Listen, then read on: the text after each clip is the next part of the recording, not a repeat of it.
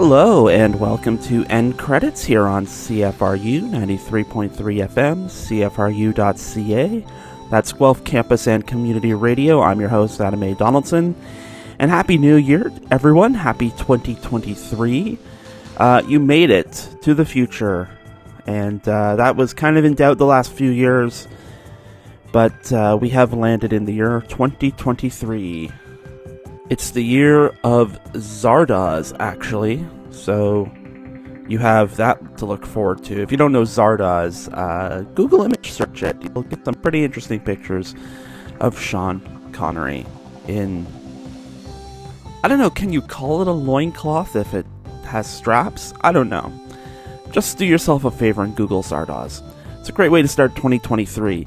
End Credits is a local movie show for local movie fans. We are here every Wednesday at 3 p.m. to talk the latest in pop culture and review the newest movies. This week, though, we are kind of on an extended holiday break, so we are going to revisit some of our greatest hits from the last year, or should I say, some of the greatest animated hits of the last year. Yes, this episode is dedicated to three animated movies that were big hits in last year, big hits with us, big hits with the audience too. Uh, very well received. Likely are going to be up for Oscars too. It was a pretty big year for animation, and it would be pretty hard to narrow it down to just three if we hadn't recorded full interviews for these three, or I should say full reviews, um, which we did. And uh, we are going to tackle them in this order. So, first up, we are going to have a review of the Pixar hit Turning Red, and Candace reviewed that with me uh, earlier in 2022. It came out in the spring. After that, uh, we're going to review Richard Linklater's Apollo 10.5, A Space Age Childhood. That one was uh, with Peter Salmon and that came out a little bit after Turning Red, and it is available on Netflix. I should point out Turning Red is available on Disney Plus as well, so check that out. And then we'll wrap things up with uh, the review Tim Phillips and I did of the charming stop motion mockumentary Marcel the Shell with Shoes On, and that came out in the summer of last year and is currently available on VOD. So if you want to check out any of these movies before or after listening to this show, uh, I would highly encourage that. As for right now, we are going to kick things off with the review of Turning Red, and then Apollo 10.5, A Space Age Childhood, and then Marcel the Shell with Shoes On. So enjoy these uh, shortened versions of our full reviews of these animated hits, and we will see you again next week. So let's throw things to the review of Turning Red that Candace and I did earlier last year. Let's go.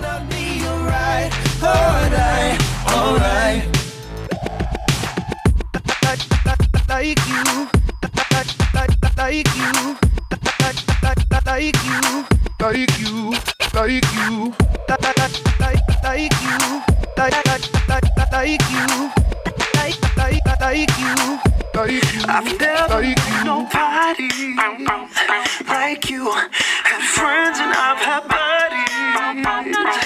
It's true that they don't turn my time me the way you do. I've never met nobody like. Zordon's coming to Toronto. What? Ah!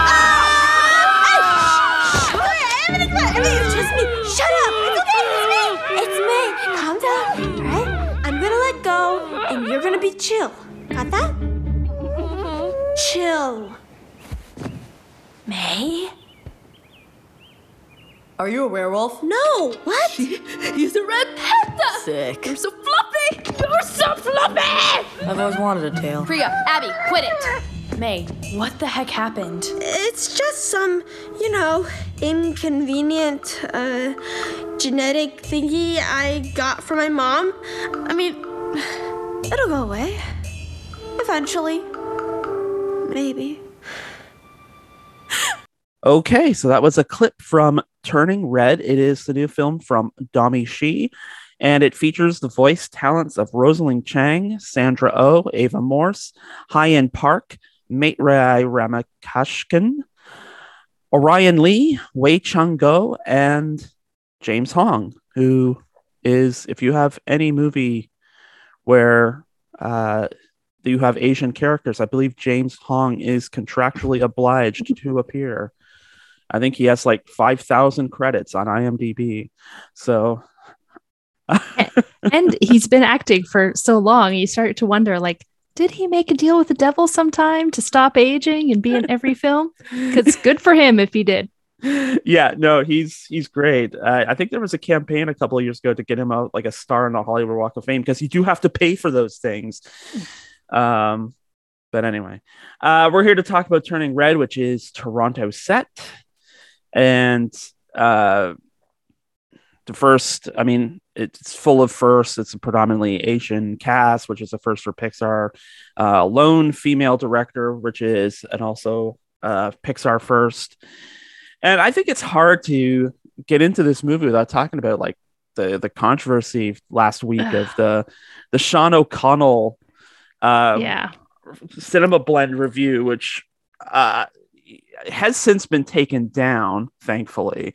But it basically his basic argument was like, unless you are a teenage girl of Asian descent from Toronto, this movie is a little too narrow focused, which I don't know what movie he watched. That Yeah. wasn't the movie I watched as a 40 year old Yeah. white guy. Yeah, I I mean, I don't know him. I never knew his name until this this review last week, but um I sort of think that like he had to have gone into it with a bias. And you know, Mhm. uh, many of us have biases. We carry biases we don't even know. And Mhm. so, you know, I'm not saying that he's racist, um, but I'm saying that he he had an unknown bias for some reason. He he was he went into it ready to only see the like uber specific Chinese 12 year old girl points Mm. uh yeah i agree i um i watched this film as well and like yeah no first of all any any uh woman who who grew up as a girl through puberty through sort of their first menstruation there's like maybe 15 minutes of this film that is just like oh my god do i really have to live through this again? because it was so well done you know it, it was so exactly you know the the doting mom who's like way too excited about your first period and oh my god we're going to do this and then school it's just it's yeah um Mhm. so already he's wrong there because as i said pretty much any woman who grew up as as a girl uh, you know of that age mm-hmm.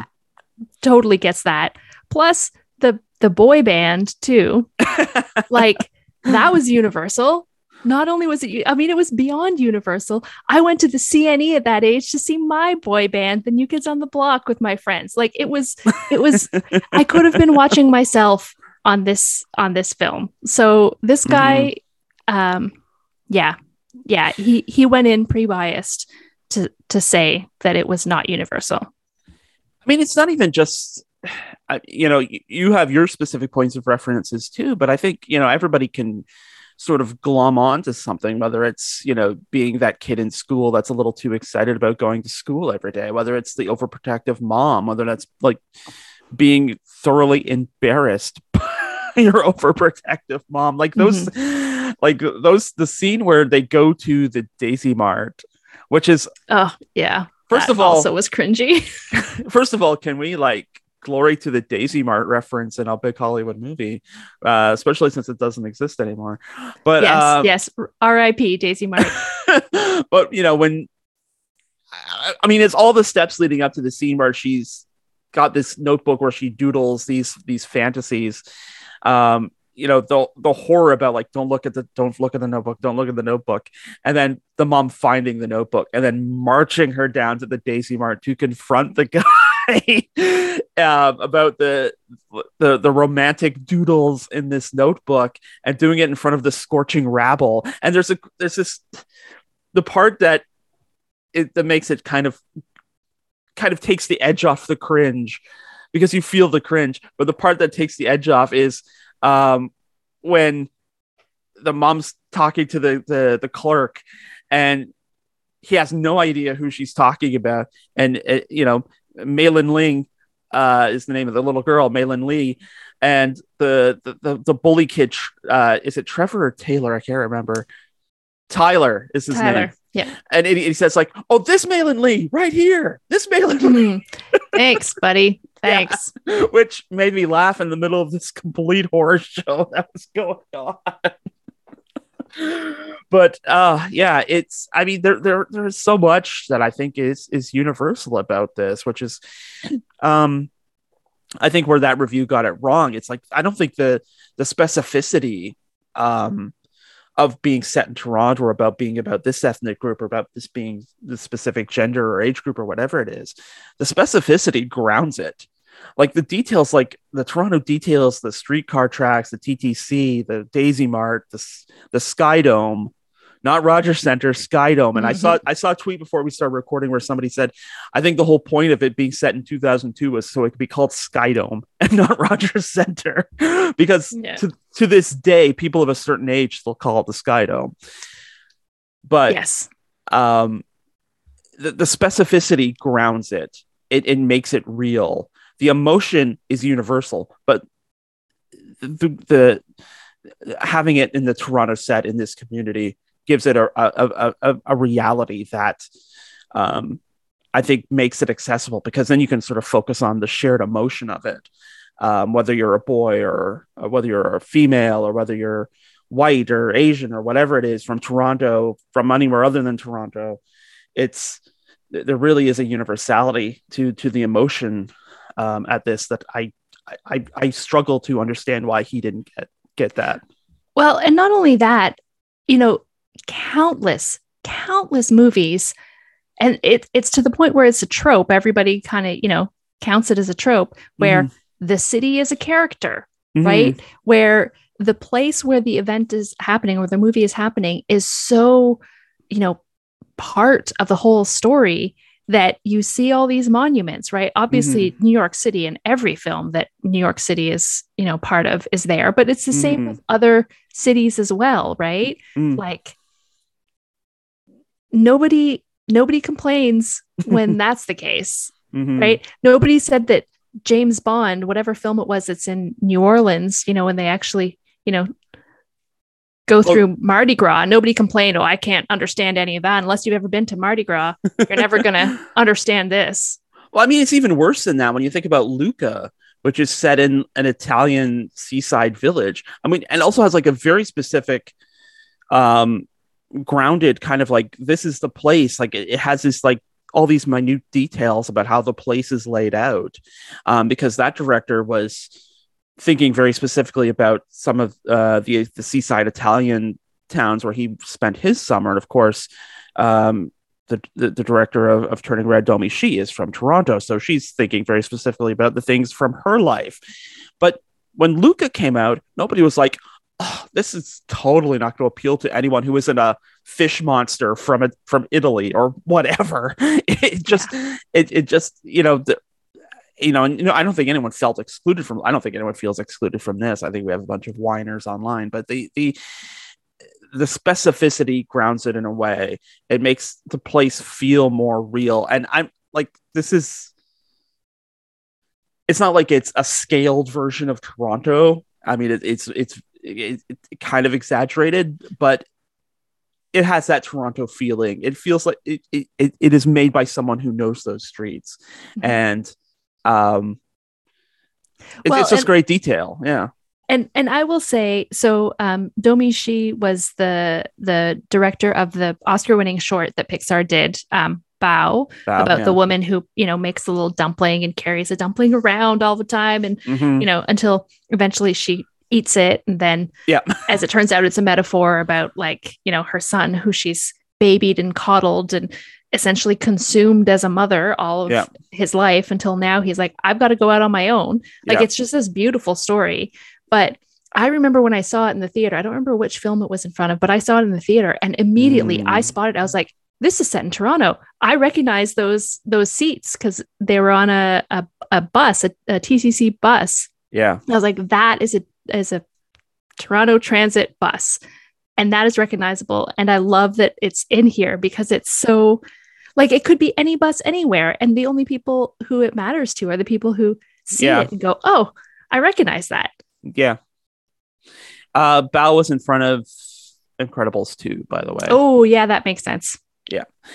Um, but I mean, there, there, there's a lot going on in this. If we're getting into the actual kind of story details too, like th- there are a lot of anime influences. Like there's one scene where they're trying to raise money to go see the boy band Four Town, which um is not a real boy band, but it, it's like it really plays into the tropes of the boy band because you have Robert who has who knows French, and there's an Aaron Z and an Aaron T, and their music is great let me say. I It's- love the songs. It's good boy band music that's for sure. Um but the the like the details the as i was saying they're trying to raise money to go see four town. And there's one scene where they get the idea of using the red panda um to to raise the funds like selling pictures and things. And there's a scene where uh may's eyes turn to dollar signs which i found just such a it's such a little anime detail which Mhm. you've seen like in all types of anime shows. Um you know, I, I think Sailor Moon was probably a particular influence here because there's the scene with uh, turning into the panda where there's this kind of like pink mist that seemed very Sailor Moony. Um, but the, you know, things like the, there's a scene where she's racing across the rooftops as the, at night as the, the panda. And that seemed like she was uh, channeling Miyazaki there. There's it's felt very magical and and, uh, very f- fantastical, but it, also felt you know th- there was a sort of elation to it. Um, there was real emotion to watching this character leap across rooftops. So like there are incredible influences from you know anime from you know more I don't know uh artistic artistic um you know uh, animation influences like like ha- Hayao Miyazaki. Um but then it, it is also very much um a personal story too and you feel that and you feel that with the camaraderie with uh, the best friends as well. Um there's great comedy in it. There are a lot of so many great one liners um i love the the part where um they're talking about how their moms will let them go to the concert. And the one the one girl it, it- it's just like it's such a low-key line. She was like my mom called my mom says it's stripper music. Which just made me laugh that you know Yeah. it's because it's such it's such a line a mom would have about uh you know a, a four town style band. And eh, i mean there's so much there's so much humor in it. There's so much art. It, it is um plus i you know the, the technical aspects of the animation too were really really well done. Like the fur feels so real the the animation on the fur. There's a scene where the dad is cooking dinner that is uh straight up food porn in the middle of this pixar movie um with the, the, the luscious animation of the soy sauce um Yes. flowing out of the bottle. It is uh you know the art i i there is a lot to love about the artistry of the film Yeah, yeah, for sure. I I agree with you. But what I also like about this is that um I I feel like they didn't so in Encanto, I was really Mm. um impressed with the animation. Mhm. Um, but I would say like the the way they built their characters in Encanto versus the way they built them here. In this film, I feel like the characters are built more like animation characters Mhm. you know they have more of the exaggerated features the exaggerated like body types that sort of thing whereas Encanto i think they actually were trying a little bit more to um, kind of meet reality a little bit Mm. with with the you know faces and and body types and stuff like that but i think that that works here because it is such a youthful story yeah not that Encanto isn't, but you know, this is really, you know, by and about and for people who are sort of that age and can feel, Mhm. you know, see that there's so much there's there's so much to to for younger people to really see here too Mm. like i i also think because you know we have talked about how like turning into this panda sort of the metaphor for menstruation and and becoming a woman.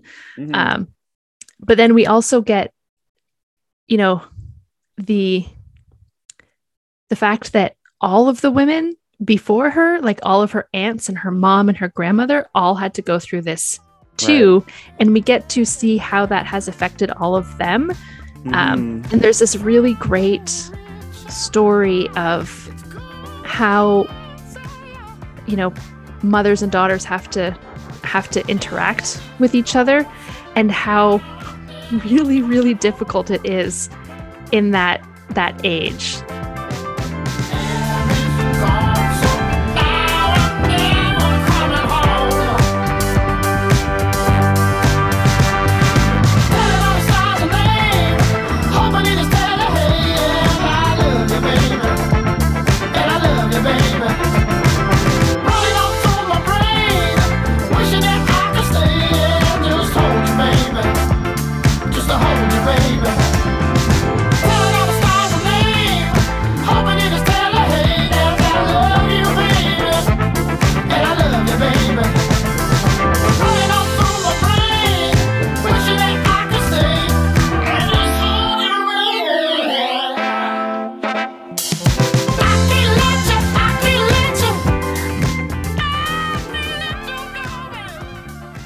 Let me tell you about life back then. It was a great time and place to be a kid. Living in the Houston area in the late 60s, and especially near NASA, was like being where science fiction was coming to life.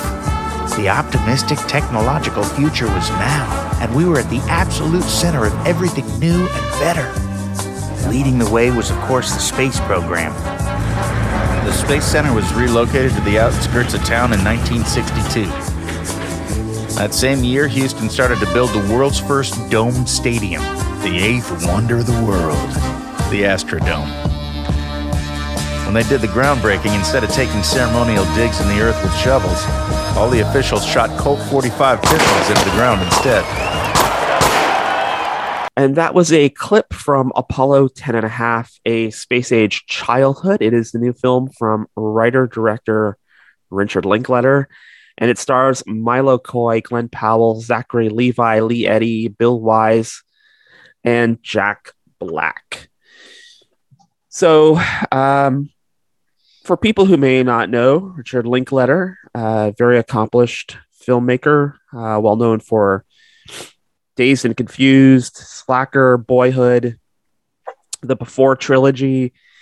Uh, somewhat, well, actually, he's probably still well known for his uh, animated films. So that's Waking Life and A Scanner Darkly. He has not ventured too far out into this realm for a while. So it's uh, actually almost 16 years. So it's nice to, to he's um, playing with the rotoscoping again. But Peter, you are the one who went into the Netflix and picked this out of the ether, and um, I actually I had heard of Apollo 10 and a half. I did not know though that it was a Richard Linklater film, which I think is a real letdown of the Netflix marketing machine, if such a thing even exists, because I'm pretty sure they just park stuff on there at times. But since you uh, drew it out of the hat, Peter, why don't you kick us off by talking about uh, why you wanted to go with Apollo 10 and a half? Well, what, what disappointed you about uh, that? Like Richard Linklater is going in that kind of direction with Netflix, or No, no, I wasn't disappointed at all. What I'm disappointed in is that Netflix apparently just drops new, new Richard Linklater films and don't and doesn't tell anyone. oh, that's okay, absolutely. That's what really bugged me. It's uh, the only reason I heard about it is because I love Richard Linklater and I check his Wikipedia every once in a while, right?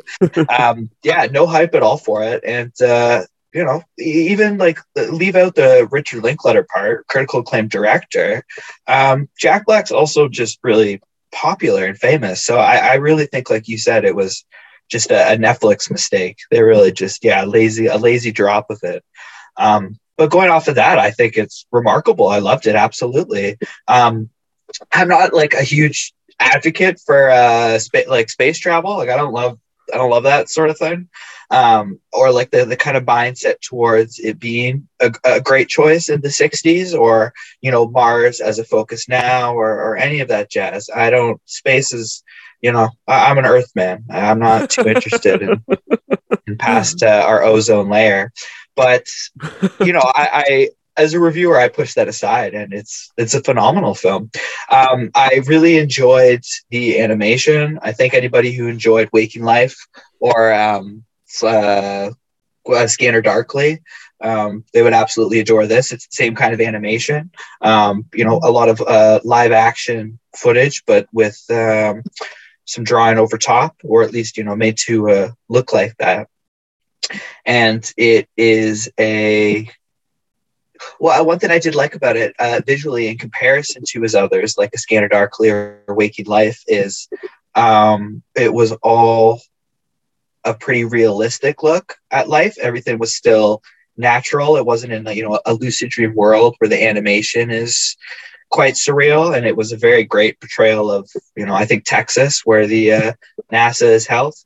Um, and the voice acting was uh, outstanding. Jack Black, perfect narrator, and uh, I enjoyed the the casting. You know, it was just uh, voice work, but uh, Bill Wise is a regular, and uh, nobody really knows him, but he's he's in like every Richard Linklater as uh, he's the he's the bad uncle in Boyhood, and a voice in a lot of others. And um, I personally, he's like.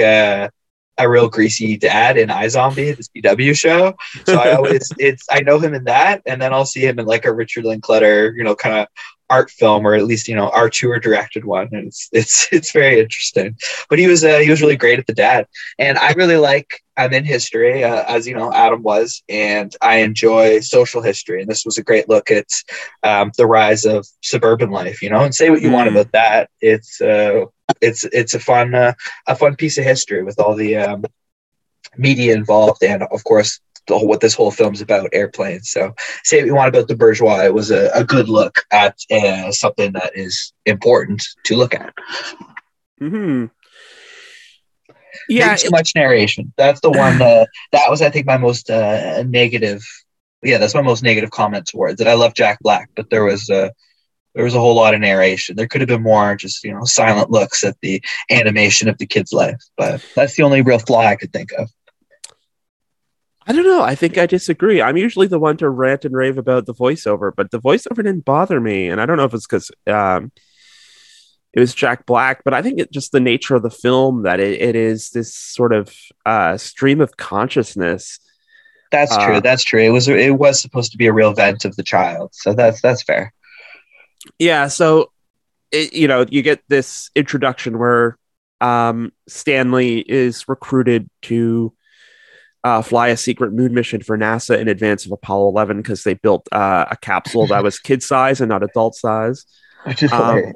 Which is, yeah, it's hilarious because that's exactly something a kid would come up with. Yeah, Um, the best part of that scene is like when they're talking about his own math abilities, um, which then then they talk about how they didn't size the capsule right, which is ludicrously um, self-deprecating. But yeah, and then it spins off into this like, hey, this is what living in suburban Houston was like in the 1960s. Um, it's interesting because I've I've heard the expression like okay boomer like yeah everything was better back in the 50s and 60s but this was this is this is not that it could have very easily slid into that but um this is kind of like a clear-eyed look back and there's there's a whole section about how cheap life was you know going to the beach and having to you know wipe off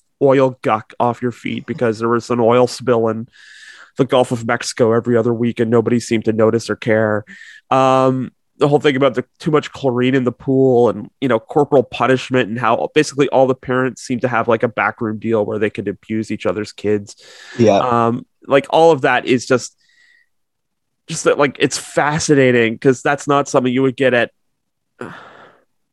something like the Wonder Years, or would be like more likely played for laughs on the Wonder Years. Like, hey, remember when you like you could beat your like I remember back in the day your parents could beat your kids. Yuckity yuck yuck yuck. That's um that's not how it's played in this movie. And the other part of it that's played that that's really interesting too is that in a movie that's you know venerating this idea of universal camaraderie in the the wake of the the moon landing, it makes room for the voices who were um, sort of the Peter Salmons of their time, who were like, well, you know, it four percent of NASA's employees are black. Um, you know, the the idea of like, well, for all the money we're spending on sending people to the moon, so we can stick it to the Soviets. You know, how many schools could we be, building? How many families could we be feeding? And it's it's interesting Yeah. in the midst of all that. Um, and his uh, the one daughter uh, Right. his like oldest daughter was all on board with that. I and i since the very beginning when she makes the comment about a hippie she like The sees hippies, hippie yeah. for the first time the mom hates it and she's like i like him. He looks cool. He looks like you know my scene. And uh, i related to her definitely the whole film. And it was it was cool. Yeah it wasn't just a singular look at uh, someone's point of view. Um it well actually it was but luckily the narrator you know jack black the main character um cared enough about his family and watched enough tv to like you said give us a more broad look at this era i, I loved the um the tv scene where you see um you know social activists in new york you know the black individuals and other people um describing exactly what you said, where the, the tax is, is going to the uh, to the wrong thing towards NASA, and that that's something I agree with. Although this film also made me understand, I think, further why so many people loved it. Well, there's a lot of things going on there. And number one is apparently this was like part of the coverage at the time. Um, I can't imagine if something like the Mars landing were to happen, if they would bring on people who would say, like, you know what, maybe we're pissing away money in the middle of, you know, this momentous human event. Um, you know, I, I find that interesting because that's a that's a aspect of the media we don't really touch on No, all the time. We kind of see the clips of Cronkite celebrating the moon landing, but we don't see like the hour. I mean, also keeping in mind too, the they land on the moon, and then there are several hours when you're waiting for them to actually go get out and walk on the moon too. well, I want to check. I, I I'm curious if that is what it was like in real life. In which case, I was not aware that. I just assumed they land and they step out, right? But that made it look. Uh, No, it- no, it that made it- that actually happened. Like it, it there such was hours. Oh. Yeah, no, but I mean, because they had to to put on the suits, and it, you know, they were living in that small lander, um, and you know, you had to. That suit was not easy to put on, um, especially in that small space, and uh, you had to make sure that suit was on perfectly because there was sort of like no margin of error. So no, that's a. I, I was curious about that too, but no, that is a real thing. They didn't just land on the moon, get out, and walk around. Yeah, Like- so I actually uh from this film, it's not a doc, it's fictional, but I actually then have learned about the 1969 moon landing, which is cool. It, it shows too that you know Richard Linklater is very devoted to it Mm-hmm. and did some good research. hmm But I did like that scene that you were talking about where they they're on the college campus and like, is that a hippie? It's like, well, it's Mhm. No, his hair's not long enough. It's it's kind of, I mean, it, it's. I'm not sure if it was Linklater's intent, but it also, but it kind of like reminds me of you know, I'm sure in the '60s there were a lot of people throwing around the word hippie for somebody who they didn't like. Um, pretty much how Oh, some yeah. people throw around the word communist, like, oh, you're a communist, you're a socialist, without kind of having any idea. Like someone who has, if you could, you know, if, if someone's hair reaches a point of no return, they are then a hip. Or if they're wearing bell bottoms, as the mother concludes, oh, he's wearing bell bottoms. Oh, that that's yep, that's a hippie then. It's it's it's sort of fascinating to sort of see those parallels between then and now too. We can just throw around words like hippie or socialist and it means what we think it means. yeah. Well, and also just um not even just to portray the uh hippie culture, although Mm. you know it was a huge part of it. The music in this was uh was Yeah, outstanding. Yeah, it was um i remember i don't, I don't think it was a fight but we talked about the guardians of the galaxy the one time and i didn't like its soundtrack because it Mhm. was a lot of 70s and i thought it was you know hits you've heard before everybody has um but i, I guess i just looked more into it I, I just listened to maybe a higher average of you know 60s and 70s but Mhm. this one there's a lot i hadn't heard and there's some real good classics played throughout and uh, for me it's uh, i'm a huge donovan fan and there was a lot of there was a lot of donovan throughout which is uh which is really great um yeah, Hurdy Gurdy Man uh, was one of the intro ones. And It is, yeah, it's a Donovan. Um, so yeah, the soundtrack's great, good representation of uh, the era, of the '60s, you know. Um, and because it's not just hippie like Donovan, there, there's a good amount of uh, the Monkees on it too. I guess they're kind of they're more like pop, right? But I guess people call Yeah.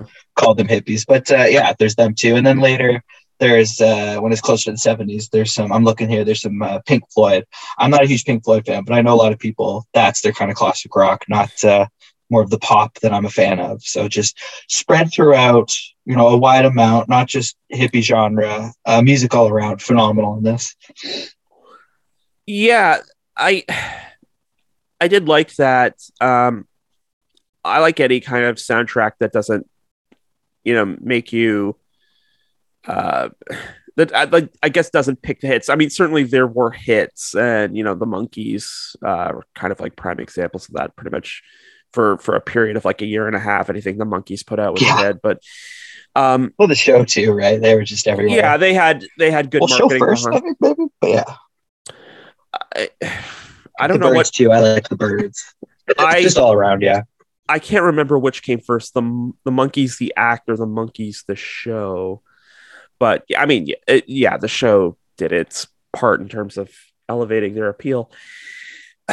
yeah, the the music was good. I like the the use of the, although I I do sometimes wonder if maybe it went too far with like a it's sort of this introspective like oh yeah we watched all the shows we watched star trek and i dream of Jeannie and petticoat junction and twilight zone it's just like okay we get it you had a tv guide in 1969 um Yeah, that's fair. That's fair. I, I think that was more of a description from Jack Black, the narrator, on what all was playing. I don't know if it was just a list of what they're watching.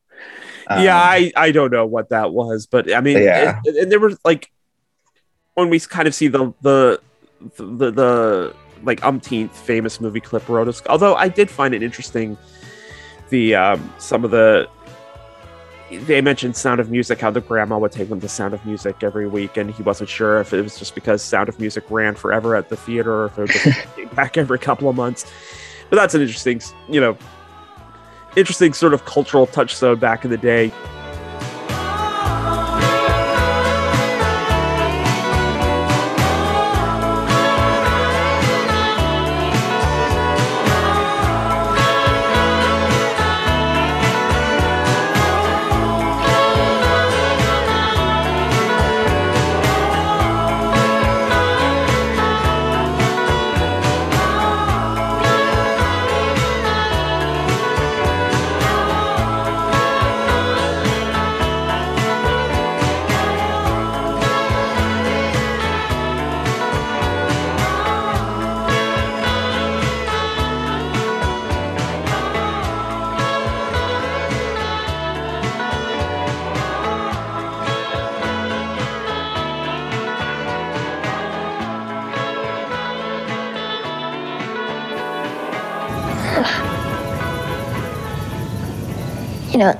there's nothing in here about finding them. There's so much nothing. She's the best. She. What? But my dad has pink shoes. So did my grandfather. So cute. Ugh. Peace. Uh, yeah, obviously peace. Like, what a weird thing to try to test to see if someone else is into. Like, of course I'm into peace. No, sorry, I'm a real war person. No, war. Actually, I sign all my personal letters. War. Let the battle begin, Marcel. Okay, so that was a clip from Marcel the Shell with Shoes On. It's the new film from Dean Fleischer Camp, and it features the voice talents of Jenny Slate and Isabella Rossellini. Uh, excuse me, Isabella Rossellini. And it stars Dean Fleischer Camp, Rosa Salazar, Thomas Mann, and Lesley Stahl?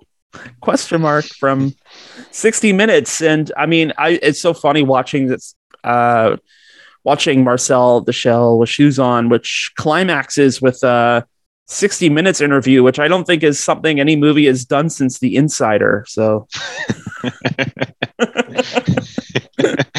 Homage to the insider, to the tobacco scandals. Yeah. it's just it's it's just interesting. It, it's an interesting um, it's an interesting detail to include in that Lesley Stahl, this like storied newswoman, was like so game to like, yes, I will come to your silly mockumentary and play myself interviewing a little animated shell. Why not? So, so Tim, talk to us about your Marcel the Shell with shoes on experience.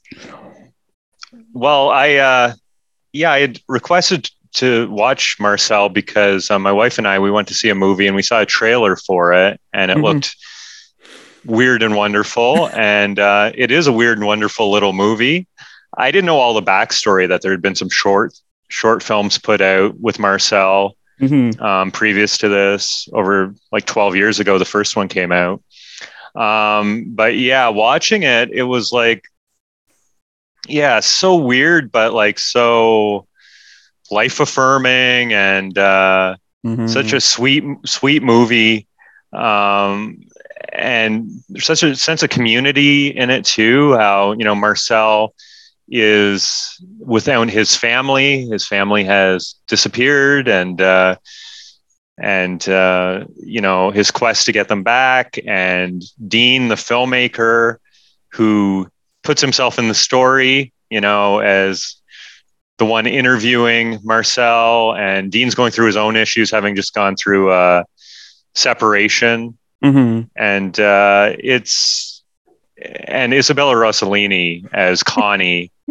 is just tremendous as this this sweet sweet old shell right Mhm, mhm, sweet old shell mhm. who um who's sort of like a mentor to uh Marcel and unfortunately she's going through health issues and uh yeah so there's a lot of heavy issues here you know Mhm. uh focusing on aging and and death and separation so despite all that marcel's there with this sort of this sweet innocent outlook on life uh, which i really I, I really really touched me. And at the same time marcel just says it the way it is too. There's a lot of just funny jokes where the the dog uh the the dog's an idiot. Why is he why is Yeah, he bark yeah. why is he barking at that? Yeah. why is he barking all the time? You know it's just very very blunt very childlike. And uh yeah I, I really enjoyed the film i thought this is such an odd little movie but it works and uh yeah there may be sequels in the future and i'll definitely be uh going out to the theater to see those too yeah, this is such a it's such an odd movie, and I don't mean that pejoratively. It, it's just it's um it's very art house, but at the same time, it's very accessible. And, and I went and saw it at the bookshelf on Saturday night, and there were kids there. Like people brought their kids, um, and I thought for like because it's you know it started the show started at 8.30 so i thought you know young kids you know it's late at night late at night by kids standards um you know are they going to sit there it's you know the shell philosophizes and you know we go through aunt uh nanny connie issue uh her issues and um you know this kind of i mean there's also comments on like filmmaking as a as an art like documentary making like both marcel and and connie have to tr- are, are sort of led through this understanding of what a documentary is. And so there's some commentary commentary on this like are these kids going to sit here for 90 minutes and and chew on all this? And they did yeah He did like those the kids were engaged every minute of this movie and that, is like that is so remarkable because i mean there is some like straight up kind of adult humor in places too like the the, the scene where uh, marcel goes into the bathtub and says you know th- these these curly hairs are the best for making rope and she calls Oh, yeah. them he calls them uh hardy hairs or something and so Yeah. why are you laughing and there's this kind of thing the artistry i i want to you know it, it, this is like a strangely like a great summer for stop motion because you get this um but also phil tippett's mad god which he was you know working on for like 30 years um it's it's on Shudder and I, i'm by no means saying if you love marcel the shell with shoes on go watch mad god i'm not saying that at all but in terms of like finding new appreciation for the artistry of stop motion. Um, this has been a pretty good summer with those two things. Yeah, it's really it's very interesting to watch and such a weird concept to begin with, right? Mm, And it mhm. goes back to 2010 or before then, whenever they came up with this, just a shell with shoes on, you know, it's like one eye, you know, how do you, how do you come up with this? Uh, you know, it, it- which is cool just to be so quirky and just go with it, right? Mm-hmm. Just say, we're going to call this Marcel the shell with shoes on, you know, this is just, just what we're going to do, you know, we're not going to try to try to edit it in any way. Just so I Yeah. thought, I thought that was, that was cool. And Lesley Stahl from 60 minutes, bringing her in. um, that was great. Cause you, you know, also you're saying like, you know, Connie most likely is going through dementia and Mhm. Connie and Marcel, they're one thing they love doing together is watching 60 minutes. So, Mhm. and I think a lot of people with elderly parents or loved ones, they have that favorite show or shows they watch together. So, Right. Yeah. it's very, very realistic in a way. So, for a Yeah. movie called Marcel the Shell with Shoes On, realistic in a lot of ways too, right? All Yeah. that great artistry with the stop motion, but kind of just cuts to the core of like just issues people face and it does so in in a way that still makes you still makes you happy after seeing it right you're still very very up uh, uh, and, just i think it was very life affirming uh, it took a shell to make me see that no, it is so life. I mean, and there's like, oh, it you know, there's just such touching moments where, um, Marcel talks about you know finding peace of mind. It's like you can be alone in a room, but if there's like a party going on in the next room and you sort of hear the people laughing and carrying on and having a good time you you, you know you can find serenity as well as reassurance just because like there's some people hanging out in the next room and and the, you know there's such I, I don't know what I don't know what you would call it but you know there is that sort of peace of mind that you could separate from. I, I, I think we, we get this commentary a lot that you know we, we are in a very noisy world. We're constantly bombarded with things. We have a, a little brick in our pocket that's constantly badgering us for our attention but it's okay to just step away. It's okay to step away and go to the laundry room and look out and, and feel the breeze on your face. And th- one of the things i found about this movie is just you know it begins with quiet and it ends with quiet it, it, it opens with this quiet where you just hear the breeze around the house. And there's like maybe some music playing far off like maybe in the room maybe upstairs. Then you just see the tennis ball bouncing down the stairs. And of course marcel does this thing where he goes into the tennis ball and rolls around. Um, but then the movie ends with marcel at the window in the laundry room as the as the breeze passes through his shell. And it's just this quiet sound. And then it goes to black and you just hear the sound it, it just it, it it's so soothing and reassuring it's just it's just you know movies modern movies we aren't typically well known for quiet Mhm. and so that's I, I found that very kind of soothing at the end of that movie that it just ends with this kind of quiet of just the breeze passing through the shell yeah that's great very zen like Yeah. and yeah I, I try to seek out sometime sometimes si- more silent movies or movies with silences and this is interesting in a way because it's still i think very traditionally entertaining yet it has those Sure. silences yeah which is which is really uh you know really really cool because you know a lot of the more silent movies i guess a director really known for american director like jim jarmusch sometimes in his movies right um it's not he gets more into like everyday life and the silence is there and mm-hmm.